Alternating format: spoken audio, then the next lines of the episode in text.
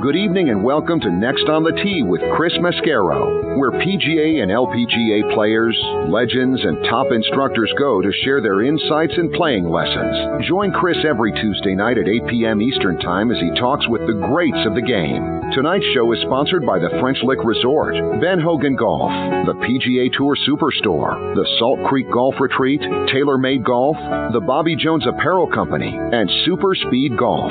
Now here's your host, Chris Mascaro.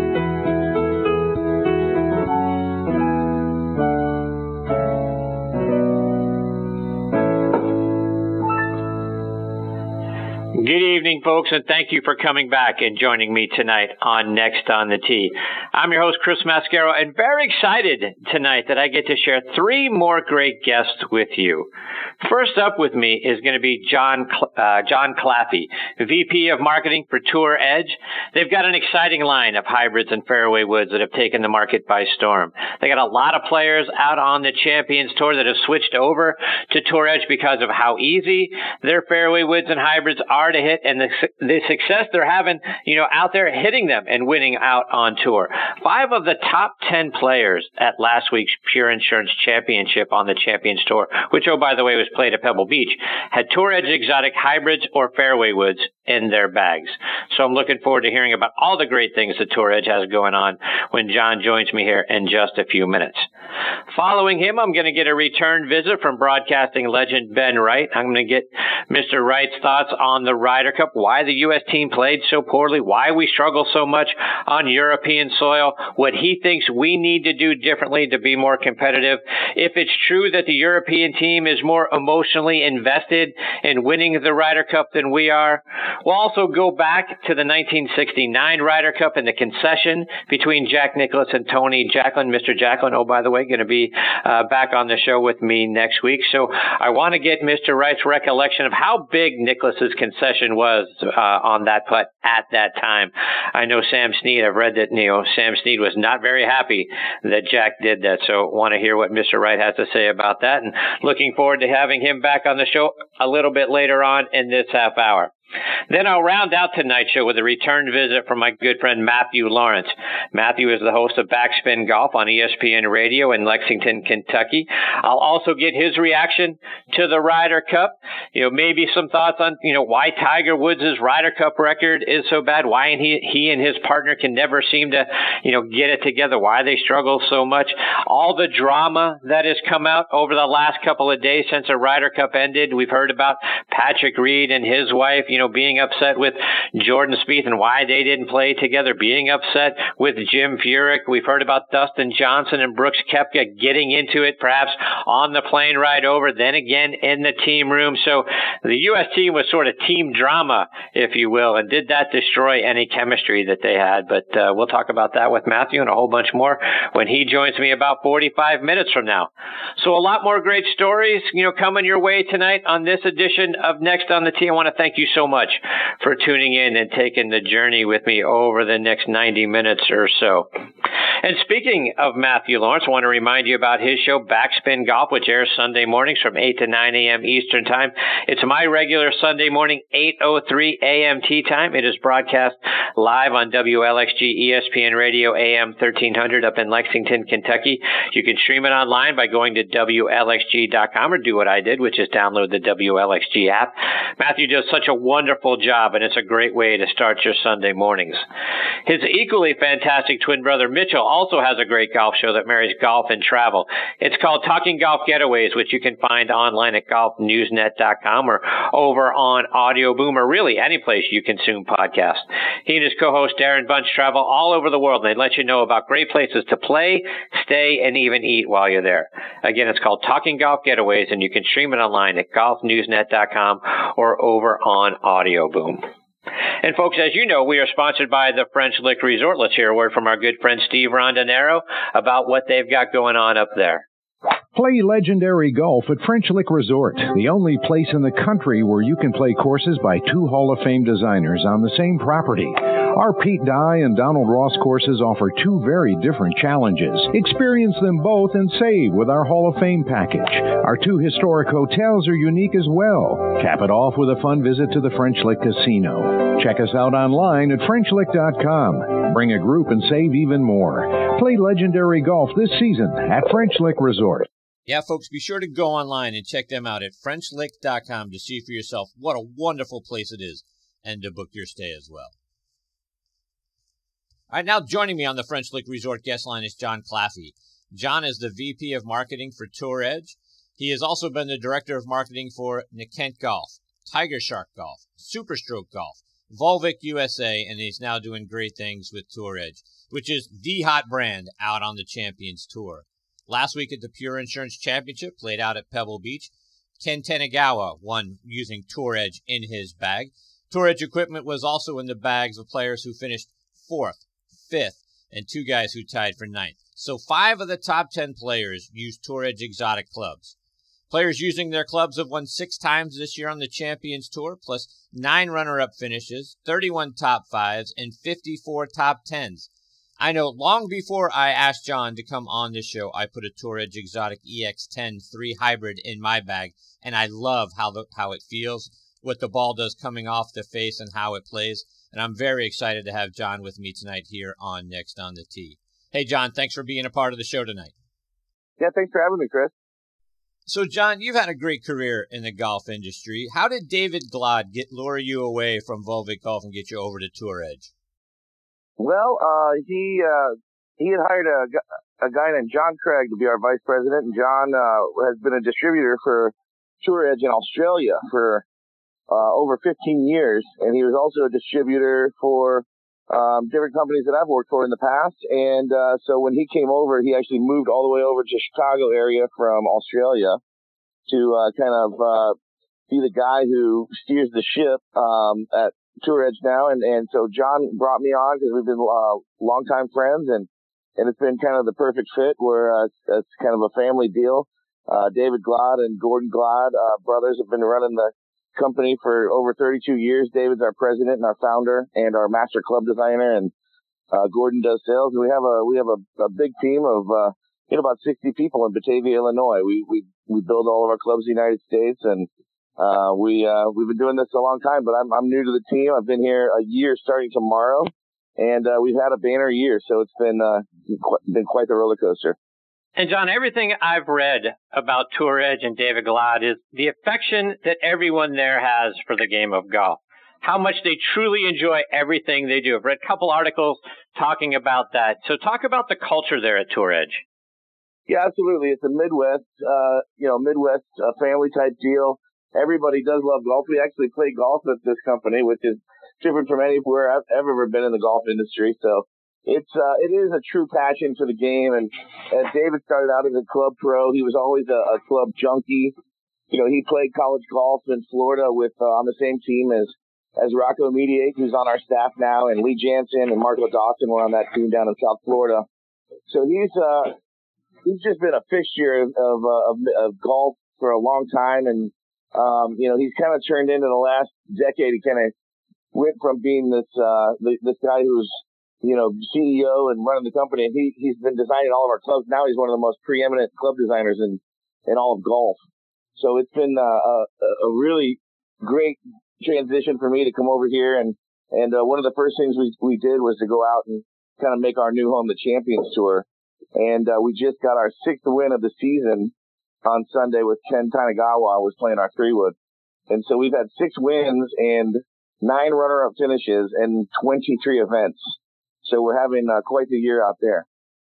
And, John, to your point about all the different options that you guys offer, you got a lot of variations in your clubs. You got twelve different iron models, seven different drivers, nine different hybrids, ten different fairway woods. Talk about all the variety that you guys have out there that gives us opportunities to find the right one for our game. Yeah, absolutely. You know, one of the reasons why we're thriving in the marketplace these days, uh, you know, we were up thirty percent last year, and we're up thirty percent over that again this year. So we're, we're really starting to take off after thirty years. And, uh, and the reason is, is we're covering Um, a lot of clubs that, that nobody else is making. We've got, we found these niches that really are, were needs in the golf industry. And, uh, so we have three different tiers of lines. Well, a lot of people out there have probably heard of our bazooka line. And that is really, uh, has turned into a way for beginners to get into the game. We have a, a lot of junior sets that we just released, and we have you know, five different ladies sets that we have that um, are really great products, but that are also affordable. Uh, we and we have we have ways for guys that are just only playing, you know, you know, a few times a year to get into the game at a really low price point, but to also get some innovation, some technology going in their clubs. And so a lot of people have gone away from that as prices have, have fluctuated upwards in our industry, and um, and we you know we've kind of taken advantage of that. We we launched this uh, this club line, our mid tier, the Hot Launch three last year, and we really put um, some thinking behind this and some research behind it, and we launched it with a custom fitting program where you could walk into any of our custom fit areas around the country, about five hundred places that had our fit bag, and you would get fit for a club, and we had a, uh, a guarantee that we would be forty-eight hours back to your house or to the store that you were fit at. And we did thousands and thousands of those this year, to the point where we were, we were up about one hundred fifty percent in our Hot Launch line. And it's, uh, it really is just because it's, we're providing extreme performance and extreme technology for a price that people just, you know, weren't doing anymore. You can get into our H L three driver for one hundred eighty-nine dollars, and it was performing just as well as a, a three ninety-nine or a four ninety-nine driver. So that's really kind of helped put us uh, back to where we wanted to be and allowed us to concentrate on, on our, um, our other line, which is our exotic line, which is our tour preferred, you know, a little bit higher price point and ultra premium line that we have in play on tour. So we have three distinct lines. We want to make sure that we cover a club for every golfer that's out there. We have the easiest clubs in the world to hit in our ironwoods as far as an iron set. The H L three ironwood is is basically just a, a whole set of of cavity back hollow body irons, and anybody who puts a swing on those is going to have fun because it's going to get the ball up in the air and it's going to uh, reduce mistakes out on the golf course. And then we we go all the way up to some harder hitting clubs like our C B X, which just won the uh, the My Golf Spy Award for most wanted fairway wood this year, and that is the club that's in play on tour, and it's a titanium face that's combo braised to stainless steel. It's got carbon fiber on the sole. We saved fifty grams of weight that way. We were able to put the the center of gravity exactly where we wanted it, behind, you know, a little bit more forward actually in the club face. So what we were doing is we were reducing spin. So that's for your faster swing speed. So we really cover anybody from your tour pro to your beginner, and and uh, we love it that way. We think that's what is going to help grow the game of golf. And John, there's a lot there I want to react to. And, and, and the first thing you talk about, you know, the opportunity to go get fit. You know, so many of us, you know, buy our clubs sort of off the rack, if you will. But you guys have a commitment to getting properly fit, and we think that's a huge thing here on this show. We talked to a lot of the top one hundred club fitters about how it's not just for the tour pros, it's for all of us. Talk about your commitment to being custom fit. Yeah, you know, I think um, one of the, the – One of the misconceptions about being custom fit is that it was only for better players. And the truth of the matter is, is the, the higher handi- the higher handicap player you are, the more strokes you're actually gonna, gonna, um, save by getting custom fit. It's gonna help your higher handicapper and your slower swing speed more than it's gonna help your scratch player. That's just how important it is to be in the right spec, and, and, and it just, it's, it's the future of golf. If you, if you wanna be playing, um, the best that there is out there, you gotta look at innovation and technology, sure, but you also got to make sure that this is properly fit to your swing. And so more and more golfers are figuring that out. More and more golfers are starting to get fit for not only drivers and irons, but to get their fairway woods and their hybrids fit. And pretty much every every club in the bag is now getting custom fit these days. So it's a big change from what we've seen six to eight years ago. And and really, it's uh, we're just starting to scratch the surface of it. So we're we're definitely way ahead of uh, of the curve on that one. We, um, you know, we're coming out, we've just launched our, our new Exotics E X S line, and we're, we're pr- basically bringing about the same program with Hot Launch three, where we're going to have fit bags everywhere across the country, even at, you know, green grass locations. And so they may not carry a lot of inventory, but they will have the fit bag there. You'll be able to work with one of the head professionals at a golf course, and they will get you on, you know, a flight simulator and give you all the, uh, the data that you need to make a, a wise decision. So, the more that we can do that, and that we can get our product in front of people and have them testing against, you know, the clubs that they're playing now or some of the other hot clubs on the market, the more that we can prove ourselves, because anytime you take a Tour Edge club and, and put it to a performance test, it's going to do quite well. And John, to that point, you, you mentioned your drivers a moment ago, and you got the Exotics X J one drivers out, and, and a lot of really great driving options. And most drivers that we'll see at the retail stores are going to cost us somewhere between five hundred dollars and six hundred dollars. Yours are going to cost at most half of that and even less than that. Talk about what makes your drivers unique and how they're able to compare to the more expensive models. Yeah, I'm going to use this new driver we just launched. It hasn't started shipping yet. It ships November first, but it's called the Exotics E X S. It's a great example of, of what we do. Uh, you know, golf, our, our motto is, our tagline at, at Tour Edge is, we're golf's most solid investment. And we have really been living by those words. We, we basically took, with the E X S driver, we took everything that we could possibly think of in driver design. We threw the kitchen sink as far as technology at this driver. It, it comes with an adjustable hosel that goes plus two or minus two in loft. So you can it, take a nine point five and get it up to an eleven point five or go down to a seven point five degree. But you, we also have weights um, that are interchangeable in the back that we call a flight tuning system. So you, you can switch the weights around and get a, uh, a draw bias or a neutral setting. But in conjunction with that adjustable hosel, you have sixteen different flight settings that you can adjust this driver to. It also comes with a carbon com- composite crown and some carbon composite on the toe. And that saved us enough weight to be able to do that weighting system and, and make all of this work in concert. So these are six, there's six different technologies that are kind of working together and, and as a whole in this driver. Um, the next area would be the face, where we have variable face thickness for an, an expanded sweet spot. But we also modified the bulge and roll, and it's what we we are calling a roll face. So we t- we modified the bulge and roll all the way out to the toe. So basically, if you have a miss hit on the toe, it's going to make that drive go straight. So we have a, a lot of face technology there with this high-grade titanium, uh, beta titanium face. And then, you know, we have a slipstream sole, which is on the bottom of the club. Um, so that is actually an aerodynamic feature. And so we've uh, we've just got all this technology packed into this driver. And you get it all for three hundred dollars, two hundred ninety-nine dollars at retail. So basically what we've done is we're, we've given you a five hundred dollars driver, like comparatively to the competition. But we just kind of took out all the marketing surcharges and the, the hype charges, as I call them, that come with the, some of the bigger brands these days. Because, you know, basically somebody's got to pay for these tour contracts and for this, these multi-million dollar budgets. And they're definitely not, uh, not eating that in their margin. So, um, that's why the driver prices have gone, you know, so high these days. But we feel that we can offer an ultra premium driver that's packed and loaded with innovation, but we can do it at the price point that everybody's kind of used to, what we, what I call home base. It just seemed to me that two ninety-nine was the perfect price for a driver. Everybody went upwards. Nobody covered home base. And so we said, hey, we got that. We're going to come out with something spectacular. We're not going to overcharge for it. We're going to, it's going to come with a premium ten size shaft, which is already a one hundred forty dollars shaft, um, at the retail market. This is one of their genuine, you know, shafts, and it's simply on tour. It's not a made-for O E M shaft. So this is a one hundred forty dollars shaft and a two hundred ninety-nine dollars driver, and in a two hundred twenty-nine dollars fairway with a one hundred ninety-nine dollars hybrid. So you can just see the value there already, just by what I've talked about as far as what's included, as far as adjustability, and as far as premium shafts and components. We we really just don't skimp on anything. It's all about giving you the best of the best for uh, for your for your money.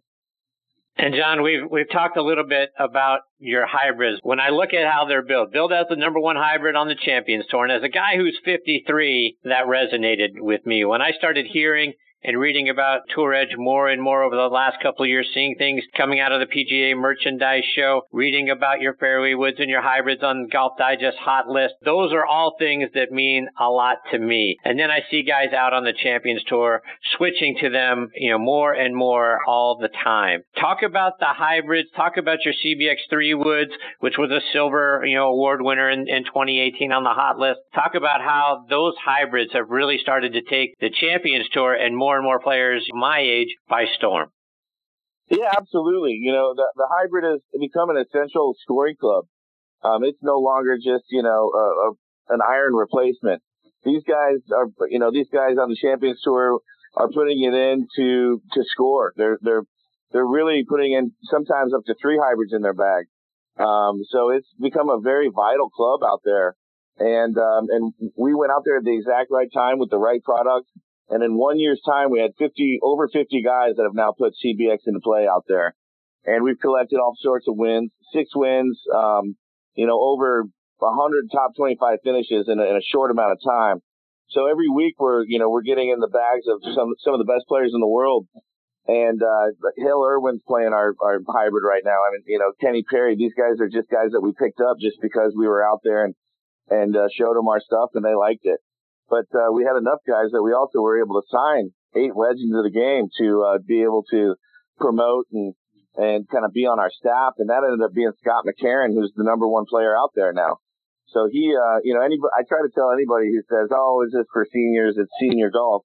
I said, you won't call it senior golf anymore if you follow Scott McCarron around for eighteen holes, because the guy's, the guy's a beast. He does, he's, uh, he is uh, quite fun to watch. And there's so much more competition out there now. Um, and it's just a, it's a great tour. It's really in a good place right now. The rookie classes that are coming in have really revitalized it. And it's, uh, it's highly competitive, and it's, uh, it's a lot of fun to, to go out there and have so many of our, uh, you know, so many guys out there now playing our stuff. We're, we're out there every week, and they really appreciate us being out there. They, they come up and thank us and say, hey, thanks for being out here and servicing us. It really means a lot. And so we've, uh, we've been out there for a year now, and it's, it's really become our, uh, our home away from home, and we're going to continue to make it that way. But yeah, if you go to our website, you can see all the guys we signed. It's Rocco Mediate, it's Duffy Waldorf, it's Tom Lehman, Scott Dunlap, Tim Petrovic, who's up in the top ten on the Champions Tour this year, just having a lights-out year. It's Scott Dunlap, one of the best ball strikers out there. So uh, these these guys are uh, Fred Funk. I mean, these guys are some of the legends of the game, and and uh, they've they've become Tour Edge guys. So we're we're looking to expand that program and and continue to service the Champions Tour and and uh, and and beyond. We're looking at all the tours, but it's really because of this club, as you mentioned, that David Glod came up with. It's the first ever club that's ever been titanium, carbon fiber, and stainless steel mixed together. So it's the, it's the, the reason the club is so good is because it's of those three materials that are, that have been constructed with. Um, it's still the only fairway wooden hybrid on the U S market that has a titanium face. So everybody else walked away from titanium. It became too expensive. But David Glod kept at it over the years, and he, all he likes to do is make these wonderful sounding distance machines with titanium faces and fairway woods and hybrids. And it's really made us, you know, one of the top metal woods in the world. When people think about quality and craftsmanship and performance, you know, they're thinking about Tour Edge these days when they, when it comes to fairway woods and hybrids. And, and so that's kind of our, our go-to niche these days. But, you know, we're starting to, uh, do the same thing we're doing with those, with drivers, and uh, we're starting to do uh, our iron sales have really picked up, and and so we're you know we're kind of catching everything up with the, the metalwood category that uh, David has been so good at for over a dozen years since we first launched Exotics. John, just a couple more before we let you go. As as I mentioned uh, in your intro, I put a, a Tour Edge Exotic E X ten in my bag not that long ago after kind of reading things in magazines and, like I say, coming out of the P G A uh, merchandise show. I wanted to see what it was all about. I went to our friends here at the P G A Tour Superstore, hit some in the simulators. It's incredibly easy to hit. And one of the things that sort of catches your eye when they're on the rack is your slipstream technology that's at the bottom of the sole of the of the hybrids and the, and the fairway woods. Talk about what that is. Yeah, that's something uh, that's really cool that only David has done again in design. And it's part of the exotic, exotic ethos. Basically, when we say exotics, it's because we're using exotic metals that cost more. We're, David, David has found all these different manufacturing techniques and methods that nobody else was using, like combo brazing and just weight-saving techniques. And like I said, he's a, he's a club junkie. He's uh, he really um, it's his life and his passion to do golf club design. And so he, he really has, uh, kind of set us apart from everybody else with the materials and the, and the methods of, of manufacturing that we use. And that's, that's what makes Exotics so different. But especially that slipstream sole was something so visible and different that you just kind of stare, you had to stare at it for a little bit and be like, you know, that's so unique. I've just never seen anything like it. And we're, we continue to, to perfect upon it. Basically, for those listening, it's the slipstream sole is, it's on the sole of the golf club, on the bottom of the club, if you're facing down and about to hit the club. But if you were to turn it over, it's got these little wave patterns on, on the, uh, the bottom of the club. And it's actually an aerodynamic, um, manufacturing technique that David came up with. And so it, it, you know, it helps with turf interaction, but it also helps with just, you know, making the club head faster through the, through the wind. So it's, um, it's quite the, it's quite the technology, and it's, it's a visible technology. And so we actually have that on our new E X S driver in fairway woods and hybrids as well. But we've actually made them a little, the, the streaks a little bit wider now. So it's, uh, it's even better aerodynamic. So it's just one of the examples of one of the different things that David Glod does as a designer and what we do as a company. And, uh, we really don't, you know, use a follow the leader mentality. we're always thinking outside the box and trying to do something just a little bit different. John, before we let you go, remind our listeners, you mentioned how the new drivers are going to be out on the market soon. Talk about that and then how we can follow and stay up to date with all the great things you guys are doing online and on social media. Yeah, absolutely. We we launched this, uh, the driver, the Fairywood, and the hybrid. We launched and start shipping November first. There, there will be an E X S set of irons that comes out uh, about a month later that are going to be some of the longest irons you'll ever hit. And these will be widely available. And we're going to, you're going to see a bunch of uh, commercials on Golf Channel this year around this Exotics E X S line. You'll hear the tagline, pound for pound, nothing else comes close, because basically in, in, in this heavyweight division of, uh, of ultra premium, um, technology, no one else is offering what we're offering for the price we're offering. So pound for pound, E X S is, is the best buy that you can make in golf. You'll be able to see it at uh, any retail store near you. Uh, P G A Tour Superstore will be loaded up with them. So we, uh, we're very excited to get them out the door and into the golfers' hands so we can, the feedback and the buzz can start building even more. John, it's great stuff. I, I can't thank you enough for taking time out of your night to come and be a part of the show. I hope you'll come back and, uh, you know, once everything gets launched, come back, tell us how it's doing, and then uh, kind of wet our whistle for what we might see in uh, at the P G A Merchandise Show in January. But it's been fantastic having you as part of the show. Thanks for being here. Oh, Chris, thank you so much. I look forward to doing it again. Take care, John. All the best to you and your family. That is John Claffey. Again, he is the V P of Marketing for Tour Edge. And uh, I'm serious, folks. You know, we had an opportunity to put a Tour Edge Exotic out, out there when uh, we were at the P G A Tour Superstore, our good friends up the street here at the Kennesaw location. Took some swings with it. Very easy to hit. Gets the ball up in the air very quickly. And uh, that slipstream, there's something to it. I get, you know, part of, you know, what they talk about is how it sort of helps you glide across, helps that sole glide across the grass and not dig. So uh, it's, uh, it's a fantastic uh, hybrid. I look forward to, you know, hopefully getting the opportunity to take a look at some of the other great things that they're doing. All right, before I get to my next guest, Mister Ben Wright, I want to give a shout out to a couple of our sponsors. First, I want to tell you how excited I am about the new driver that I have in my golf bag. It's not even necessarily new. I've had it for the last few months and playing it. It's the M four driver from TaylorMade Golf. And if you haven't tried their new Twist Face technology, you're missing out. And I don't know about you, but I don't hit every ball in the center of the face, right? Sometimes you hit it on the high t- high heel or the low toe, right? Well, the, the Twist Face helps, you know, protect us from those miss hits and bring the ball back to center, keeping the distance that we want, but giving us greater accuracy. And I'm hitting more fairways than I ever have. Their new drivers are also the choices of pretty good golfers you might recognize. Twist Face is played by Tiger Woods, Rory McIlroy, Dustin Johnson, Jason Day, Jon Rahm, and Justin Rose, to name just a few, and dominating the top ten out on tour.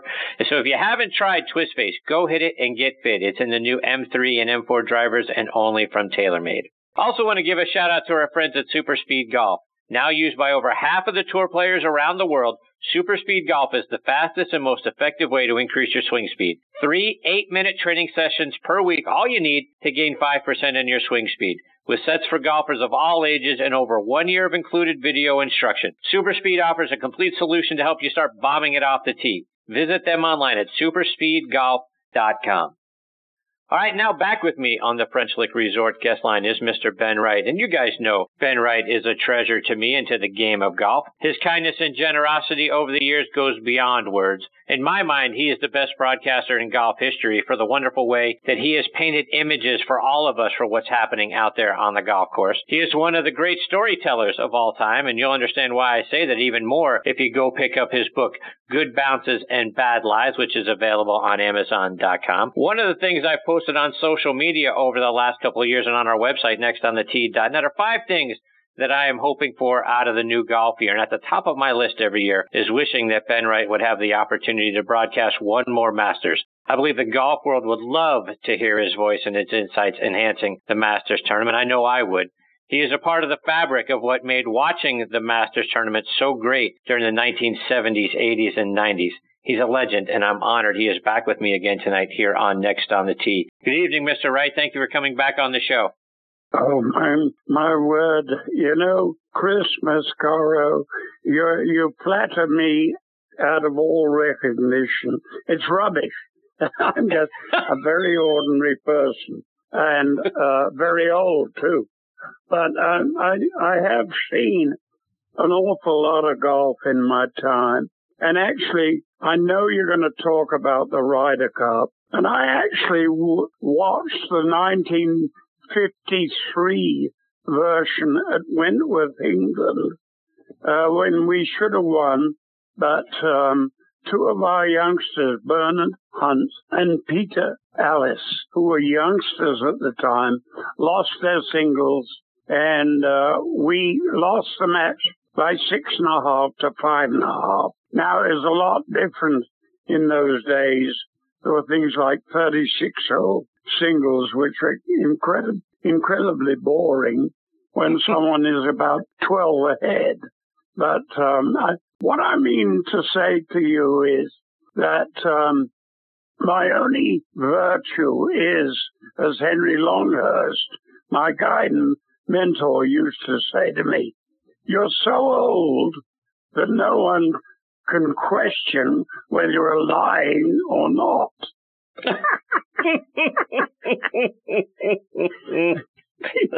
great. So, Mister Ray, you're right. I want to get your thoughts on the Ryder Cup. You know, here we are, you know, a couple of days post, and sort of everyone is doing the postmortem on what went wrong for the U S, what went right for the European team. And as we look at it, it seems like the U S is just never good when the when the matches are over there on European soil, at least not over the last couple of decades. So I want to get your thoughts. When you look at both teams, why is the European team so good, and what do we need to learn in order to be more competitive? Well, now, Chris, I'm going to be politically incorrect, and I'm going to bite the hand that fed me so wonderfully well when I was with C B S television for twenty-seven years. I'm afraid it's all gone wrong here in the United States. The golf courses on the P G A Tour are set up with minimal rough, wide fairways, greens like uh, risotto. Uh, they're so receptive. The ball, I mean, it's playing darts to hit to the greens. And, uh, of course, there are millions and millions of dollars, and the world flocks to try and uh, cash in. But it, it has basically destroyed the finesse of the game over here. You know, you've now got the Bash brothers, you know, Johnson, Johnson and Koepka. Uh, you, you know, it's just gone wrong. Uh, when there's a subtlety about the golf course, as there was in Paris, then the Americans are lost. Because the only way they've learned how to play is to hit it as hard as you can, find it, and you'll know that out of a minimal rough, you can uh, drop it on the green and it'll stop quickly. Uh, and of course, this is not real golf. And what we've come to now is, a, it really is a weekly succession of exhibitions in which the rich get richer and, and so on. And, uh, and, and it breaks my heart because, you know, I spent so many years here loving every minute of your wonderful country and your wonderful golf. But the Americans have destroyed themselves. And it, it really, I, I, I hate to say these things, but I firmly believe them, Chris. I wouldn't be talking like this if I didn't believe it. And um, also, I don't think the Americans have quite grasped the concept of the team play, of, of leaving your ego at the door, which was one of their uh, mottos this year, but it singularly failed. And uh, I read in an English newspaper today that Koepka and, and Johnson almost came to blows after the event. Patrick Reed uh, and his wife have sounded off against everybody.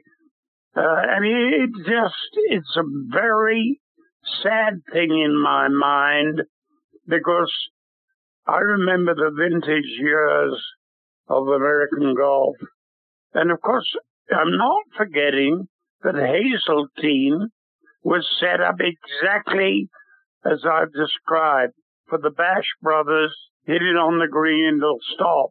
And they had the fairways there as wide as a mile. It was, uh, of course, this, uh, something to be said against the captain being able to set up the golf course uh, as he wants it. In my opinion, uh, it should be neutrally set up, but at the same time to favor the finesse of golf, the finer points of the game. Uh, I hate to go on like this. You know, it, it, it's sad because uh, Woods and Mickelson, Tiger and Phil, I mean, they were dreadful. oh and six. Jim Furyk's uh, captain's picks, dreadful. two and ten. And, of course, Molinari, God bless him, uh, the quietest Italian I've ever known. uh, was the first Euro to go five and oh, and he and Tommy Fleetwood, with he of the long hair, uh, were the first for the Euros to go four and oh. And uh, quite frankly, even Sergio Garcia, who was an absolute genius, picked by Thomas Bjorn uh, as a as a wild card, has now got the most points in Ryder Cup history, twenty-five and a half. And Europeans have won the last nine of these twelve encounters. It's ridiculous. Absolutely ridiculous. Something that you mentioned a, mo- a moment ago, ego and, and, you know, checking it at the door and that sort of thing. Um, it's just my perception, and you would certainly have a better read on it than I, but it seems like the European teams are happy, win or lose. They have so much team camaraderie. They enjoy, you know, each other. They enjoy the moment and the contest. And if they win, obviously they go crazy. If they lose, they're still happy and they still seem to have a good time and being a part of the event. And it seems like there's more angst on the U S side. Do you sense that, or am I off base? You're absolutely correct, Chris. Once again. Now, one of the most interesting things that I gleaned from uh, the past few years, that when uh, the Euros smashed America at Oakland Hills in uh, Michigan uh, many years ago now, um, the bill for uh, drinks and cigars was four hundred dollars for the week in the United States uh, locker room. And it was four thousand dollars for the Euros, you know, cigars and booze. And it seems like the Euros know how to relax so much better than the Americans. I take your point completely. But it seems like the, the Americans are so uptight. They don't. They just don't seem to be able to relax and have any kind of fun.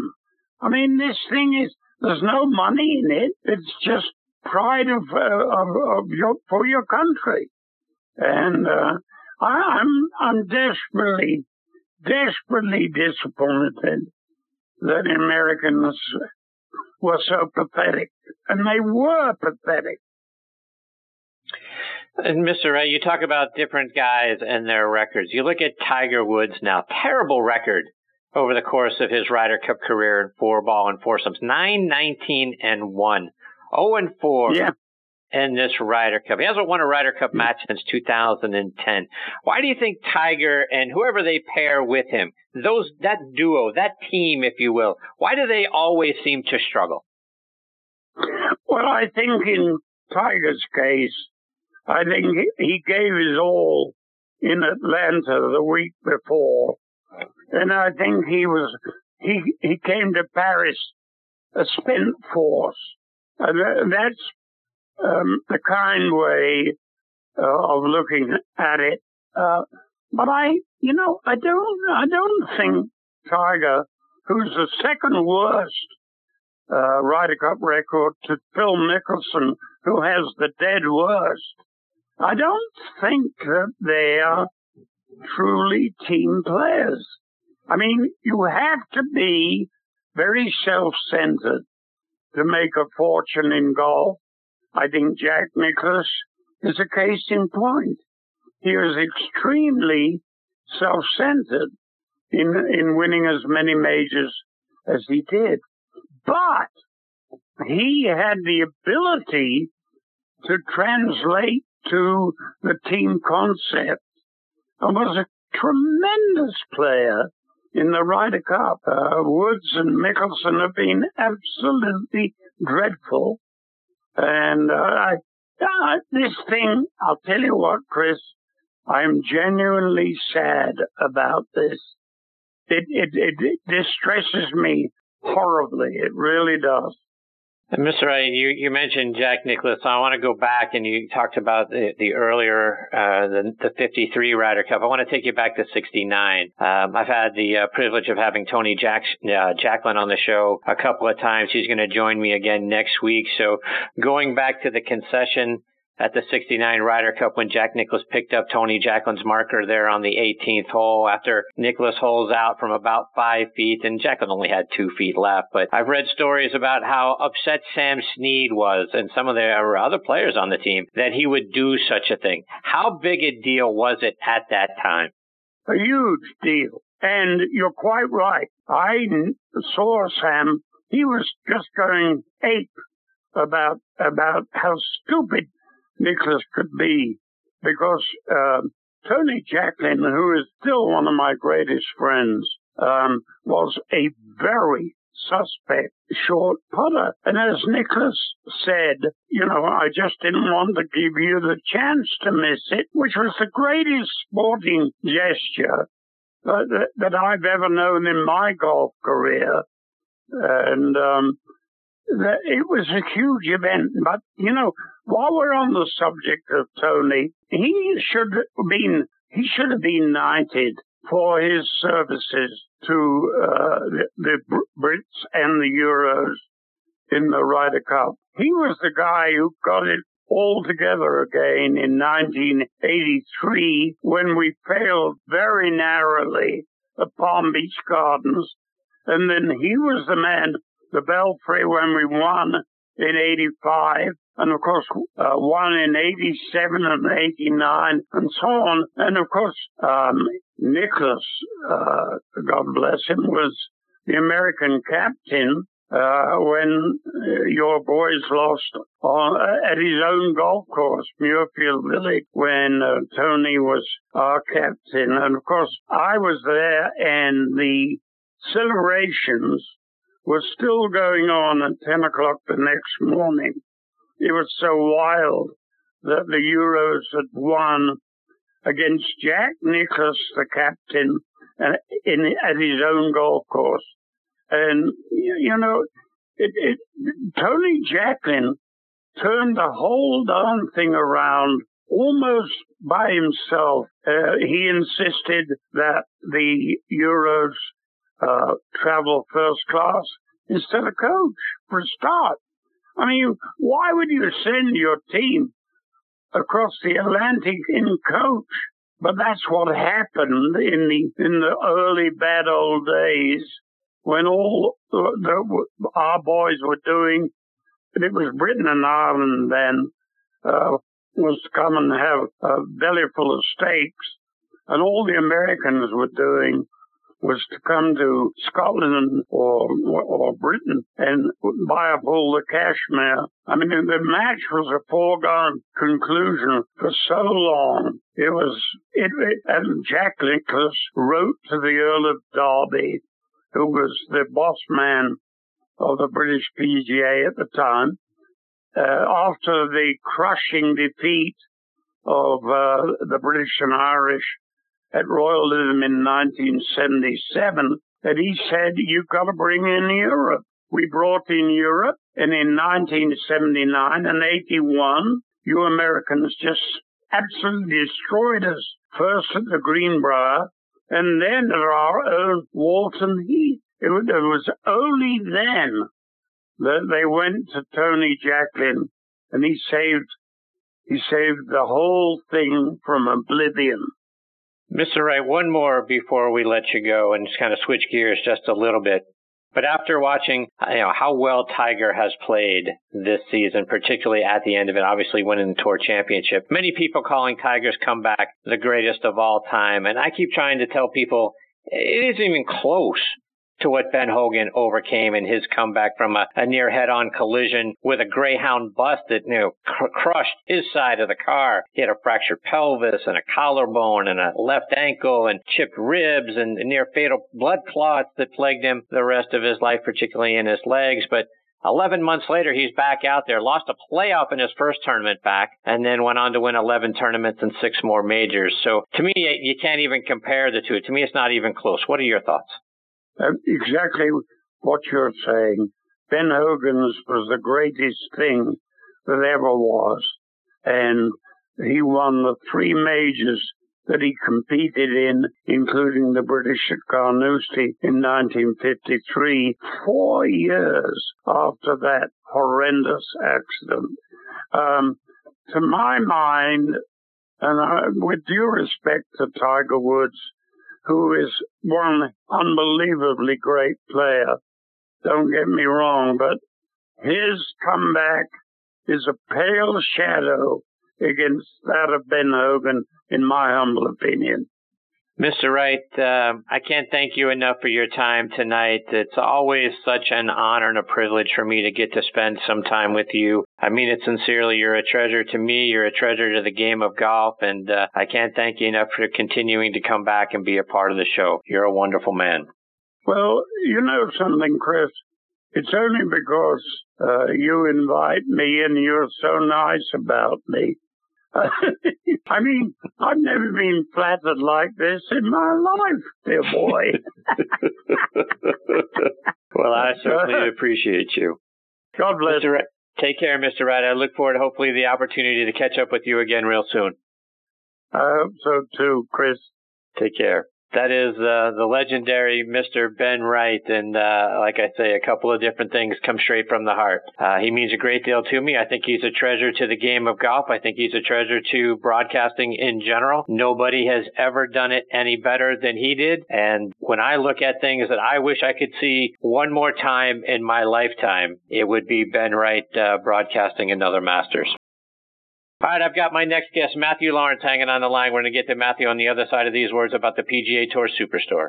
This segment of the show is brought to you by the P G A Tour Superstore. See why golfers everywhere are proud to call P G A Tour Superstore their golf pro shop. Visit them online at P G A Tour Superstore dot com. Now back to Chris and more of the show. And now back with me on the French Lick Resort guest line is not only one of my favorite guests, but also one of my favorite people on the planet, and that's Matthew Laurance. You guys hear me talk about how great Matthew's show Backspin Golf is at the top of every show every week. And as Matthew can attest, I listen religiously every Sunday morning from eight to nine a.m. Eastern Time. It's broadcast on E S P N Radio, W L X G, A M thirteen hundred, up in Lexington, Kentucky. You can stream it online by going to their site, W L X G dot com, or doing what I did, which is download the W L X G app. Matthew does an outstanding job, and his show is so much fun to listen to. I love kicking off my Sundays by listening to Matthew. What you may not know about Matthew Laurance is, A, he's the best air guitar player on the planet. At least that's what he tells me. And if that wasn't enough, according to a Twitter account, he apparently is drawing up plays this year for the Kentucky Wildcats football team. So it comes as no surprise to me that Kentucky is off to a five and oh start this season. The first time they've been ranked in eleven years, number thirteen in the country now. And I am honored to have Matthew as a part of the show again tonight. Good evening, Coach. How are you? Yeah, well, thanks. Uh, as Mister Wright just said, thank you for that marvelous introduction. But uh, let's get right to this, Chris. Okay? Let's just get right to it. If I'm such one of your favorite people on the planet, how could you possibly ask me to appear on your show after Ben Wright? How is that possible? I mean, because the only I, person on the planet that could follow Ben Wright is you. Oh, boy. You are so not only full of it, but you're really good at it. I mean, really good. Uh, you know, talking about Ben Wright, just sitting, listening uh, for the last few minutes uh, to him, my brother Mitzi, who is also a very close friend of yours now, uh, we had the opportunity many, many times to be at celebrity golf tournaments with Ben. And you're absolutely right in everything you say about him. Um, just treasure of the game is not strong enough. I mean, he's, he truly is a legend. And to sit and anybody that loves the game of golf, if they ever had a chance to sit at a table with him for hours and listen to him tell stories. And you know, the interesting thing, Chris, is I have become, it is impossible for me at this point to, to listen to actual golf broadcasts. I mean, I mute almost every golf telecast because I, I can't, and this is just my opinion, I, I can't stand the way our announcers cover golf tournaments, especially after listening and watching the European Tour, um, because it's, as we know, the game of golf is treated differently. It's thought of differently, of course, uh, in Britain and Ireland and in Europe. And I just can't do it. And when I think about Ben Wright, when you just said about you would love to hear him call one more Masters, um, you're absolutely a thousand percent correct. Um, he never said anything obvious like they all do now. The mundane was, uh, how about this word, anathema to him. Um, he painted pictures that people don't ever do anymore. Let me say very few do anymore. And so it's, with the kidding around, for me to, to follow Ben Wright on your show is, it's an honor for me. So thanks for having me on, and it's been great talking to you again.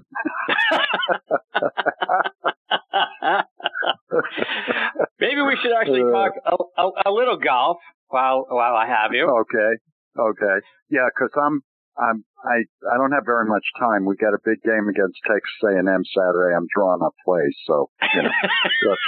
I know, I know, we're taking you away from, from the X's and the O's. So I appreciate yeah. the fact that you drug yourself yeah. away from that. Good job out of okay. you, by the way. Five and zero, oh, first thank, time thank in a long you. time. So it's yeah, clearly all thank you. you. Thank you, thank you. So let's talk a little Ryder Cup, my friend. Got to get no, your thoughts. Okay. Why why did we get waxed last weekend? Well, you know, it's funny. Before uh the the actual competition started, uh a good friend of mine, Ryan Ballinger, who is with Golf Newsnet, um, who's terrific, he put on Twitter that, you know, it says one thing on paper, but he's troubled about what's about to happen, and he thinks Europe might actually win. And I said, even though I don't want it to, I have the same feeling. Um, whenever this, obviously, we haven't won over uh, in Europe since nineteen ninety-three. Obviously, uh, it's about the team. It always is. It's about the twelve guys on each side that are playing. We all play golf. We all know how incredibly hard a game is, and you put the pressure together and all that stuff. But I think what we've seen since the Ryder Cup ended, um, from Sunday night, from the minute they awarded that trophy to Europe, the things that have come out about our team, and certainly not everybody on our team, but certain members of our team, um, explains why we got just drubbed after Friday morning. I mean, just taken to the woodshed by those guys. And um as much as golf is an individual game, and we certainly know that it is, it means more to Europe. Every one of those guys on that European team, David Faraday said something really interesting. He said, when we're growing up as children and we play golf, uh, when we're on the putting green practicing and we have a putt, we say, this is a putt to win the Open Championship, or this is a putt to win the Ryder Cup. Those are the two things that matter to Europeans. In America, what you say when you're practicing is, I have a putt to win the U S Open. Or I ha- it could be one of fifty other things. To Europeans, it's one of two things, the Open Championship or the Ryder Cup. And the camaraderie that those guys have was beautiful to watch, and it's not forced, it's not faked. They don't, some of them don't see each other for a while during the year, but the second They're getting ready to go wherever they're going. They are a true team, and they would do anything for each other. Uh, every single member of the European team won at least one point. Every member. Um, seventeen, and I, to be honest with you, it could have been, we could have gotten blanked after Friday morning, and it wouldn't have surprised me at all. Uh, that's the first thing. The second thing is, um, Thomas Bjorn, and not enough people have given him the credit that he deserves, I don't think. Thomas Bjorn has been an incredible captain for that team for a long time. They've been talking about this and planning this, and he's been reaching out to his players for a long time. And the way that golf course was set up um, was brilliant, because the one thing the Americans had over the Europeans was uh power. And that golf course showed more than anything that the P G A Tour is set up for power. And the European Tour, and especially that golf course, is set up for precision and shot making. And that's exactly what the Europeans did. You, I mean, Rory can hit at three forty. I get it. But the guys on that team were precise, and somebody called it exquisite golf, and that's what it was. And when you add all those things up, I think it's pretty easy to see why we got waxed. So, Matthew, you know, some of the things that just the game of golf here in the U S has had angst about is, you know, how courses are set up, right? Mm-hmm. I mean, we're we're hearing, you know, ball flies too far, technology too much, blah blah blah, right? And it's obsoleting some of the older, you know, courses, that sort right. of thing. Do you think this teaches us, some of the course designers, hey, we don't really need to obsolete these courses. What we need to do is shrink the fairways, grow the rough, and now we can have a course just like what we just saw, and re- you know, resurrect, if you will, some mm-hmm. of the courses here, and maybe we change some things out on the tour to match what we just saw uh, over at uh, over at the Ryder Cup. Well, here's the pro. I agree with you one hundred percent. I mean, I I think, look, I, I don't know who they're talking about. It's obviously working, because they keep having tournaments like they have here on the P G A Tour. There's a tremendous amount of money being made, and so they'll they're going to keep doing it. They're not going to change the game so that every two, every four years when we go to Europe, we have a chance to win the Ryder Cup. They're not going to do that. But for a long time, we've all been saying, you know what, uh, it's great, but every every time I hear he's got two fifty-eight to the pin, he's got a five iron. Every time I hear it, it none of us can relate to what they're doing.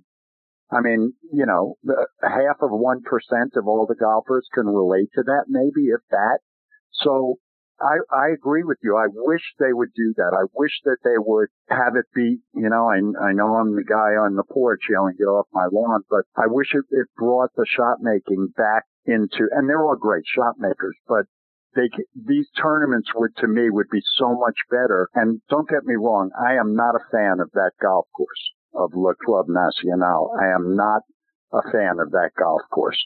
Um, and it's not an excuse as to why we lost. I just, I don't like that golf, that particular golf course. Uh, here's the other thing. I saw a stat that the guys on the European Tour, I don't know the exact number, but combined had played something like seventy-eight tournaments on that golf course where they have the French Open, and the Americans have played eight or something. So, again, Thomas Bjorn knew what he was doing, and they all knew what they were doing. But to answer your question, I would agree with you. I wish we would do more of uh shrinking the fairways, growing the rough, and making it more about shot making than about pure power. A couple more, Matthew, before we let you go. I was talking about this with Mister Wright. I mean, Tiger Woods' record now, and foursome mm-hmm. and four ball, nine, nineteen, and one. Yeah, yes. We keep sort of running him out there in these sort of, you know, in, in, in that format, in those formats. Mm-hmm. Is, is there something that you think or you see why Tiger and whoever they seem to pair him with, outside of perhaps Steve Stricker, um, mm-hmm. struggles so much in, in, the, in those two formats? Well, I, you know, first of all, and I know I heard Mister Wright say Tiger and Phil, and they are, or have the worst records of anybody that's ever played. I get that. But there are a lot of guys that are that suck at those two formats. It's not, I mean, to use a true journalistic word, they suck at those formats. It's not just the two of them, but because it's Tiger, who arguably it could be considered the greatest to ever play, or definitely one of the top two to ever play the game. Um, it's not. He's always paired with somebody, and so you can't. I don't think. You can lay the blame totally with him. Uh, to look at what happened this time. I mean, Patrick Reed would have shot eighty-five on his own ball, paired with Tiger in one of those formats. So it, I think that some of that record is a little bit misleading, but I agree with what, what Ben said also. Um, the European side seems to have the ability to truly leave their egos at the door when they enter this competition, especially in Europe. And for us, it's about individual golf and winning tournaments by yourself and all the things that go with that. And for some reason, Tiger, look, I mean, he's won eighty tournaments and fourteen majors, and it, it might not be that easy for him to switch it on and off just for three days every two years or every four years. And I kind of understand that. I mean, um So I, I cut him a little slack, and this time I think you saw it. I mean, what he's done in the past six weeks is, how about this word too, Chris? Herculean. How about that? Wow. How about that word? Yeah. Uh, anyway, and I think he, from Friday morning, I think in the practice rounds, he looked so tired to me. He looked spent. I mean, we got one big fist pump the whole Ryder Cup competition. I just think, I think he was exhausted and spent, as Ben said. And, but he was still, you know, he was up to, I forget what, number twenty-one in the world or something, and was, had just won the Tour Championship against thirty of the best players on the planet. I mean, so you got to put him up there. He's still Tiger. What he did, uh, was astounding. By the way, I agree with you totally about Ben Hogan about that. But um I think that's part of the whole Ryder Cup thing with him. Matthew, one more. And you mentioned, you know, about some of the things that we have learned in the last, you know, forty-eight hours that sort of came mm-hmm. out of um what went on w- between some of the players. And we've seen, yeah. you know, Patrick Reed and his wife start to point the finger, you know, why didn't Jordan want to play with him? And, and we've seen Brooks Koepka and Dustin Johnson allegedly almost getting into two fights, one on the plane over, mm-hmm. one while they were there in the team room and all that sort of stuff. But Patrick Reed is sort of now painted as the bad guy of golf. And mm-hmm. I found it interesting. Golf Digest put out an article today saying Patrick Reed is exactly what golf needs, a villain. Does golf need hmm. an antagonist? Uh, I don't think so. uh, I don't get that at all. I really don't. Uh, uh, it, you know, I get it in other sports. I get it when you're at a basketball game and somebody's on the other team that's a so-called villain in quotes, uh, and you root against them. And I get it in other sports, but I do not get that in golf. Um, And again, just my opinion. Golf is a game of integrity, of uh, all those things we always talk about. And I don't think you need a villain to root for people in golf. I don't, I don't like rooting against someone. I had a conversation with somebody here about Ian Poulter, um, who a lot of people, and obviously, especially in the Ryder Cup, he's considered a villain to all the U S A fans. I happen to love Ian Poulter. Um, and I don't root against anybody. Uh, that's just not how I want to watch golf or think about golf. I think it's different. And I, I try to look in, in these competitions, especially. I, I gotta tell you, I was very disappointed in the way that the United States team played and that we lost, but I loved that European team. Absolutely loved it. And what they did, I thought was, was the best kind of human part of a golf competition. I thought it was fantastic. And I'll just say to end it, I have never been a fan of Patrick Reed, ever. And it's not because of this Ryder Cup stuff. The, the way he's handled himself, some of the things he's done, He's just not my kind of guy. And I think what he did with this Ryder Cup, he threw Jim Furyk under the bus. He threw Jordan Spieth under the bus. Um, the stuff he said about Tiger, I mean, if you want to talk about truly somebody who's driven by individualism, it's Patrick Reed. Um, and I think, you know, I don't care what his record was with Jordan Spieth and what he did against Rory. That was terrific. But I, I think he exhibited in the couple days after the Ryder Cup, the last couple days, I think goes against everything that these competitions are supposed to be about.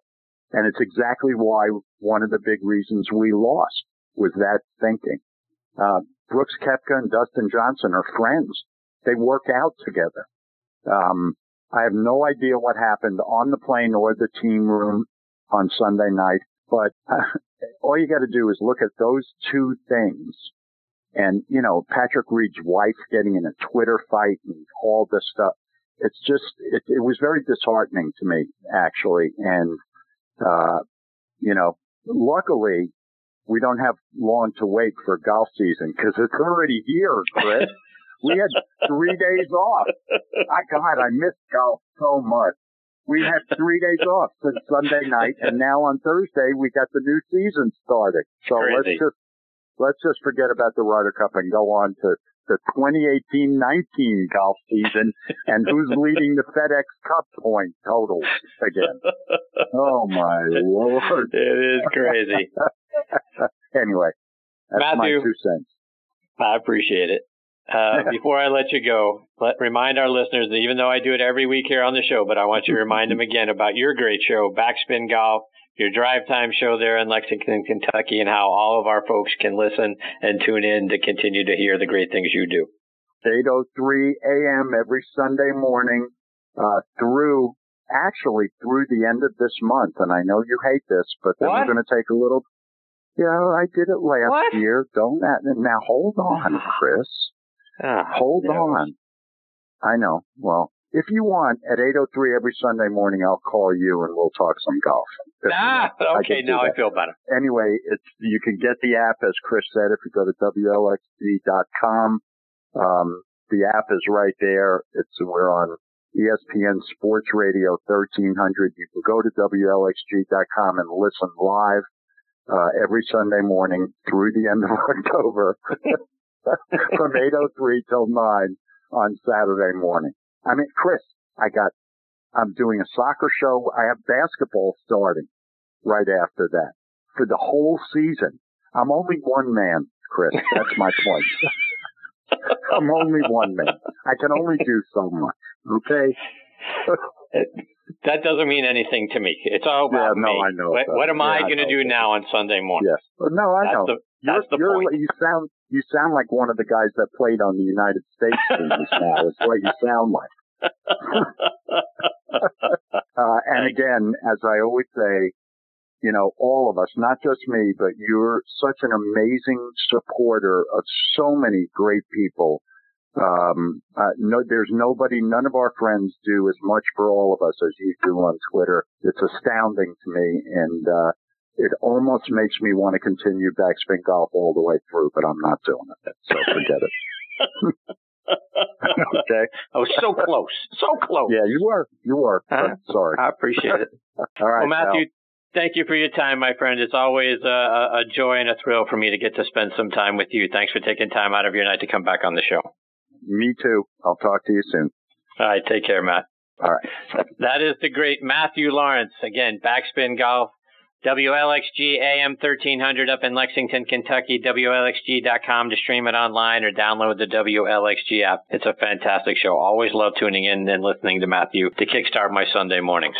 All right, so, folks, it is time for us to put a bow on this episode of Next on the Tee. I want to thank, again, all of my great guests tonight. It's been so much fun having all of them as part of the show. You know, Matthew Laurance, John Claffey, and of course, legendary broadcaster Ben Wright. Can't thank all of them enough for taking time out of their night to come and be a part of this show. Uh, I want to remind you how you can check out our show on the on uh, on the football side, our sister show Thursday Night Tailgate. Please, every Thursday night from eight to ten p.m. Eastern Time, we're talking football with five N F L legends who come on and share their stories and their insights. One of those legends, Tony Collins from uh, the New England Patriots, comes on and leads us through our five-star picks of the week. So he's there at the bottom of the first hour, taking us through five of the best games in the N F L that week. Uh, but uh, then we have four other legends come on, share their stories, share their insights for what's going on around the game today. I've got the, you know, my great co-host Bob Lazaria, our wonderful announcer Joe LaGianusa, and that show streams live from eight to ten p.m. Eastern Time right here on Blog Talk Radio. Also available as a free podcast afterwards on iHeartRadio and our great friends over on Podbean that feature us uh, right there in their N F L fan section. Can't thank them enough for their support. And if you just, on a side note, if you just love podcasts across all genres, go download the Podbean app or go online to podbean dot com because they've got so many great podcasts across so, like I say, it's uh, the genre, any genre you're looking for, they got some shows for you. So go check them out. Folks, thank you so much for taking time out of your night and making us a part of your golfing content again this week. Until next week, hit 'em straight, my friend. You've been listening to Next on the Tee with Chris Mascaro, where P G A and L P G A pros and top instructors and media members go to tell their stories. Join us the same time every Tuesday to hear more stories about the game we love from people who love sharing those stories with you. It's all about the great game of golf. It's all about the great game of golf.